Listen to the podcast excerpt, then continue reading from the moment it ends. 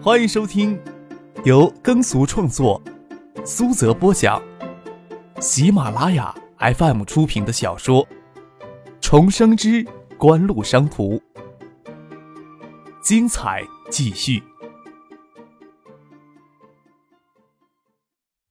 第121集。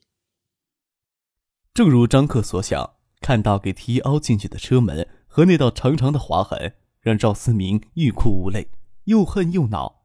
还有处破损，张克经过时没有看到，那是几名男老师将跑车推到路边上，用力过了些，将前保险杠的右侧蹭瘪了，只是谁都没有说。刚到手还没有2天，车子就变成这样了，我怎么跟我爸爸去说？赵思明抱怨地说。你怎么就让他把钥匙给抢了过去，还是他揪住衣领不敢挣扎呀？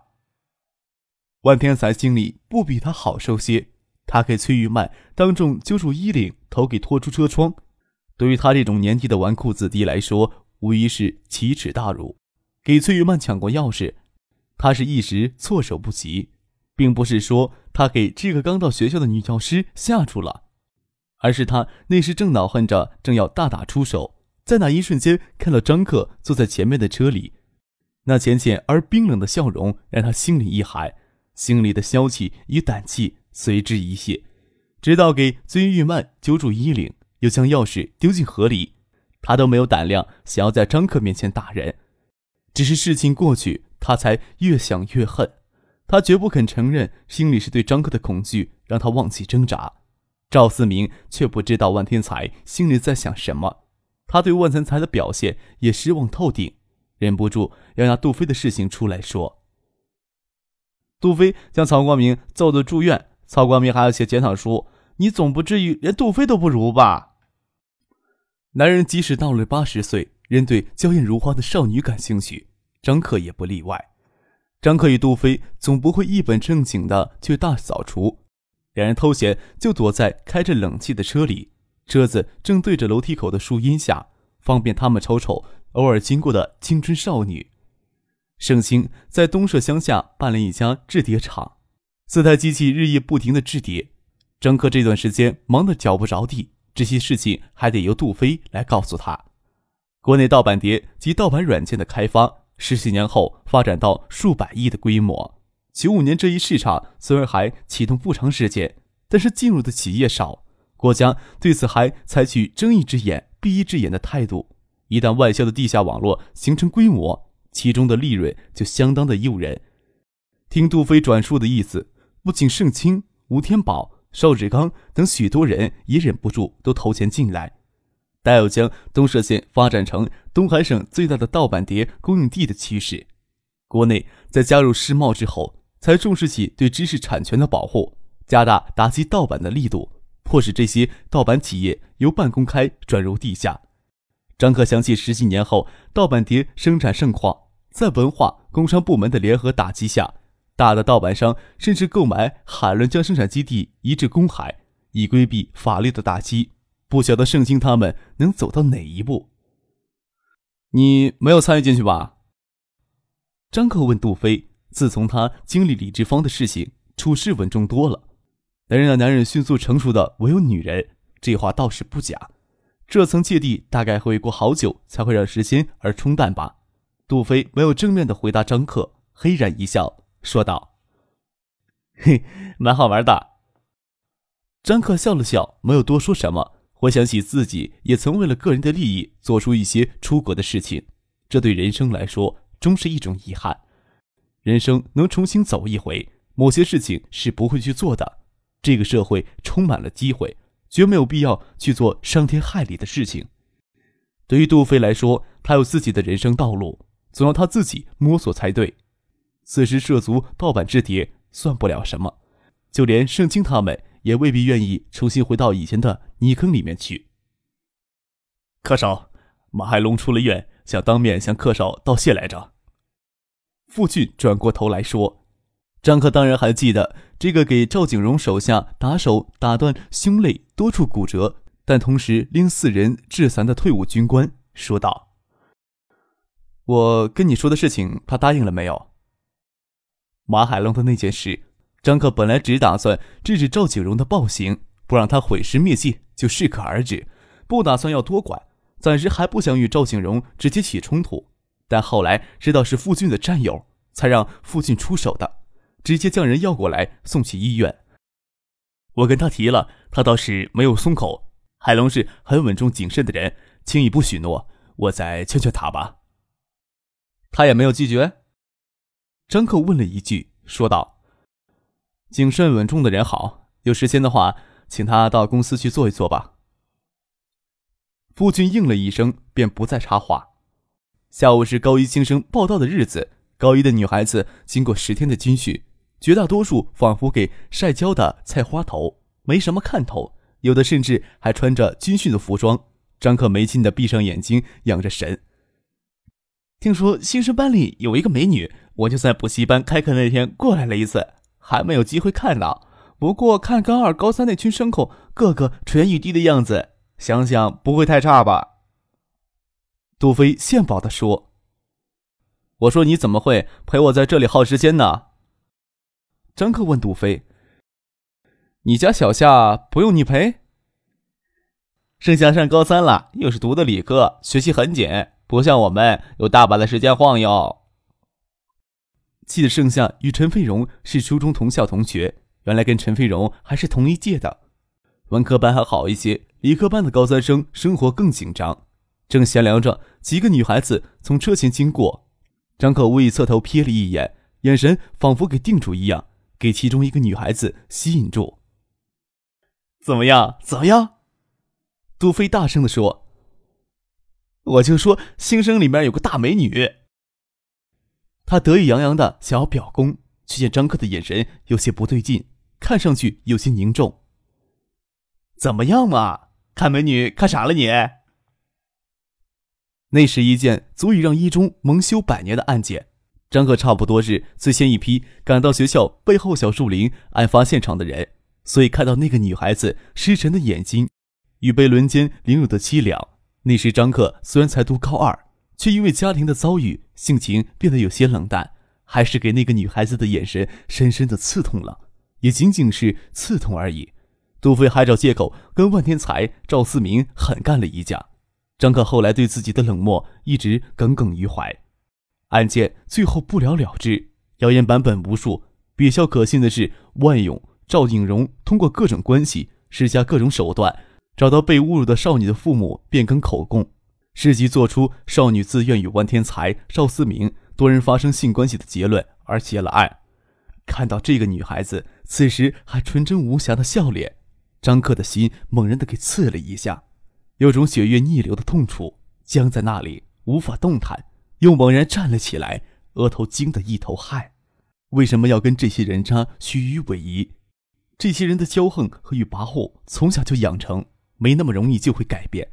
自己虽然无法改变这个社会的绝大多数的黑暗现实，但是这个女孩子再度毁在万天才、赵思明这2个人渣手里，张克都不会再原谅自己。怎么了？傅俊对张克的反应也很奇怪。万天才是其外被拒后，才对这个女孩子做出那件让人恨不得挫骨扬灰的恨事。这件事还没有那么急迫。张克抹了一头的汗，想起万天才给崔玉曼教训后失常的表现来，按说他这种飞扬跋扈惯了的纨绔子弟，初中时不就将学校的老师不放在眼里，甚至敢在课堂上侮辱女同学，哪里能忍受得了让一中年轻女教师当众揪着衣领教训呢？张克下车往外跑了几步，看着那230跑车还停在那里，万天才、赵思明却不知了去向。怎么了？什么事儿啊？万天才、赵思明2人的表现有些反常。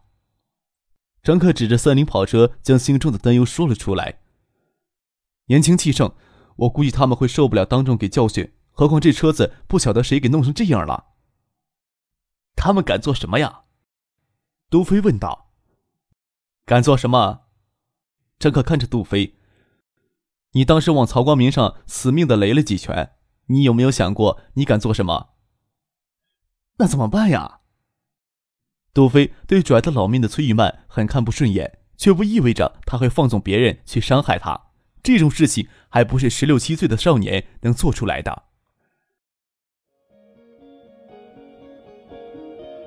您正在收听的是由喜马拉雅 FM 出品的《重生之官路商途》。张克对傅俊说：“马海龙出院后，在家是不是一直没事做吧？你找他过来，我请他帮我做些事情。”拿起手机给盛清打电话：“盛哥，有空的话来一中找我，我有些事情请你帮忙。”马海龙拆迁后的临时住处没有电话，傅俊开车去接他。张克与杜飞回教室等盛清。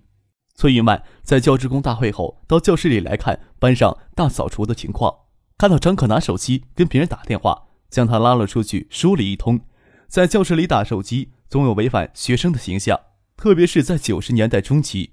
到了17年后，中学课堂上老师大概会很礼貌地请学生将手机调成静音吧。在张克的眼底，崔玉曼就是那种刚出大学校门满腔热血却不知道社会现实的年轻女孩子，浑身上下都是尖锐的棱角，充满理想主义的幻想。说到底，谁没有经历过这种阶段？在残酷的社会现实面前，有人幻灭的早，有人幻灭的晚，也终有其一生孜孜不倦不改其志，总不能说谁比谁傻。要是可以，张克还想活得单纯一些呢。盛清不知道发生什么事情，他人正好在市里，很快就赶了过来，正好看到张克给崔玉曼拉在教室外面训话。等崔玉曼走了，他才走过来，笑嘻嘻地问：“什么事儿？这么着急找我，是不是让我找兄弟帮你收拾刚才那娘们呀？你马上帮我打听一下万天才、赵思明最近跟谁混在一块儿，看看能不能直接找到他们。”“怎么了？怕这两个小混蛋不干好事儿？”盛清好奇地问。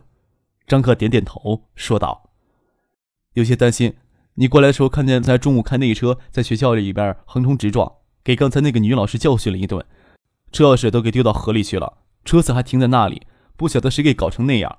下午看他们过来，这会儿又没有看到他们的人，车子还在那儿，他们似乎也没有将车子的事情告诉万勇、赵景荣，有些反常。”盛清嘿嘿一笑说道：“哼，这两个小混账要是做出什么事情来，正好让他们老子顶缸呀。”张克严厉地说：“要做成什么事情，免不了要用些手段，但是绝不能做伤天害理的事情。总让别人去做伤天害理的事情，跟自己做又有什么区别？”盛清可没有张克所说的这么清白，他自以为没做过什么伤天害理的事情，收保护费、敲诈羊骨、卖假酒、假烟、收留小姐，在厂子里坐台，在他看来是道上天经地义的事情。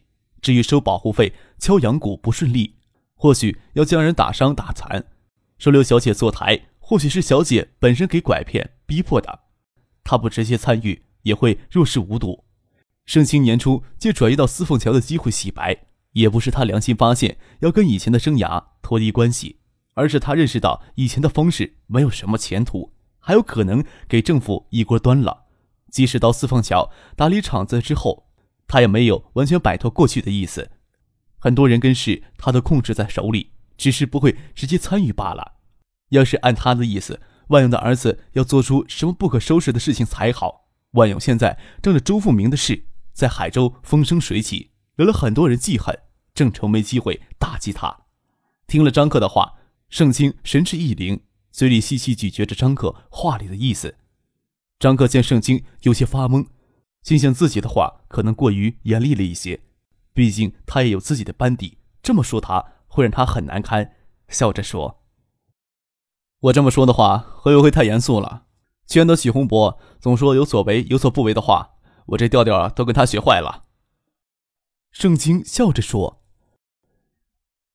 我马上派人去查，总是不会让这两个混蛋有机会做坏事儿。”张克招呼杜飞一起去盛清的车里说事儿。楼下遇到劳动积极分子唐静，科教楼与办公室之间的场地是他们班的卫生包干区。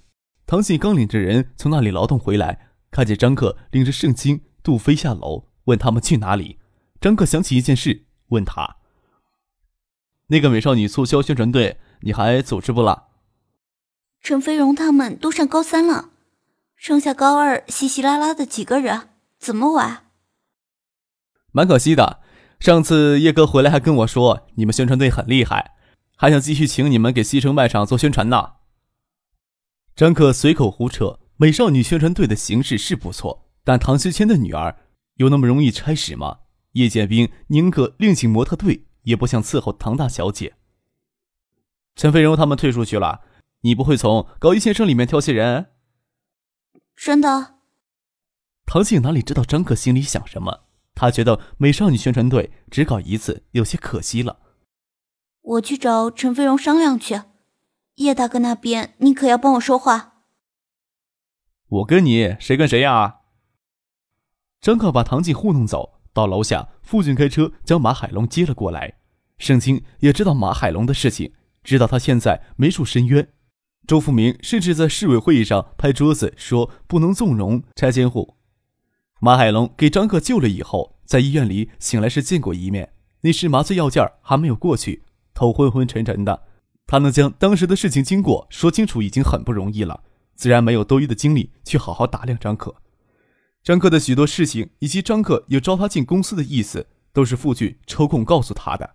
马海龙出院半个月了，在家里继续休养，生性谨慎的他没有立即答应给张克工作，但是张克请他过来临时做些事情，他绝没有拒绝的道理。他在医院的医疗费还是张克代为支付的。一直没有机会向克少道谢呢，要不是克少拦着赵景荣他们，他们可是什么事情都做得出来呀。举手之劳，张克不在意地说，你说太多的话会让我惭愧的。海州不算大，万天才、赵思明又都集中在西城区玩乐，盛京很快就打听到最近跟万天才、赵思明玩得比较熟的几个小混混，都是家里有些政商背景的纨绔子弟。不过这几个纨绔子弟下午都失去了踪影，手机也联络不上。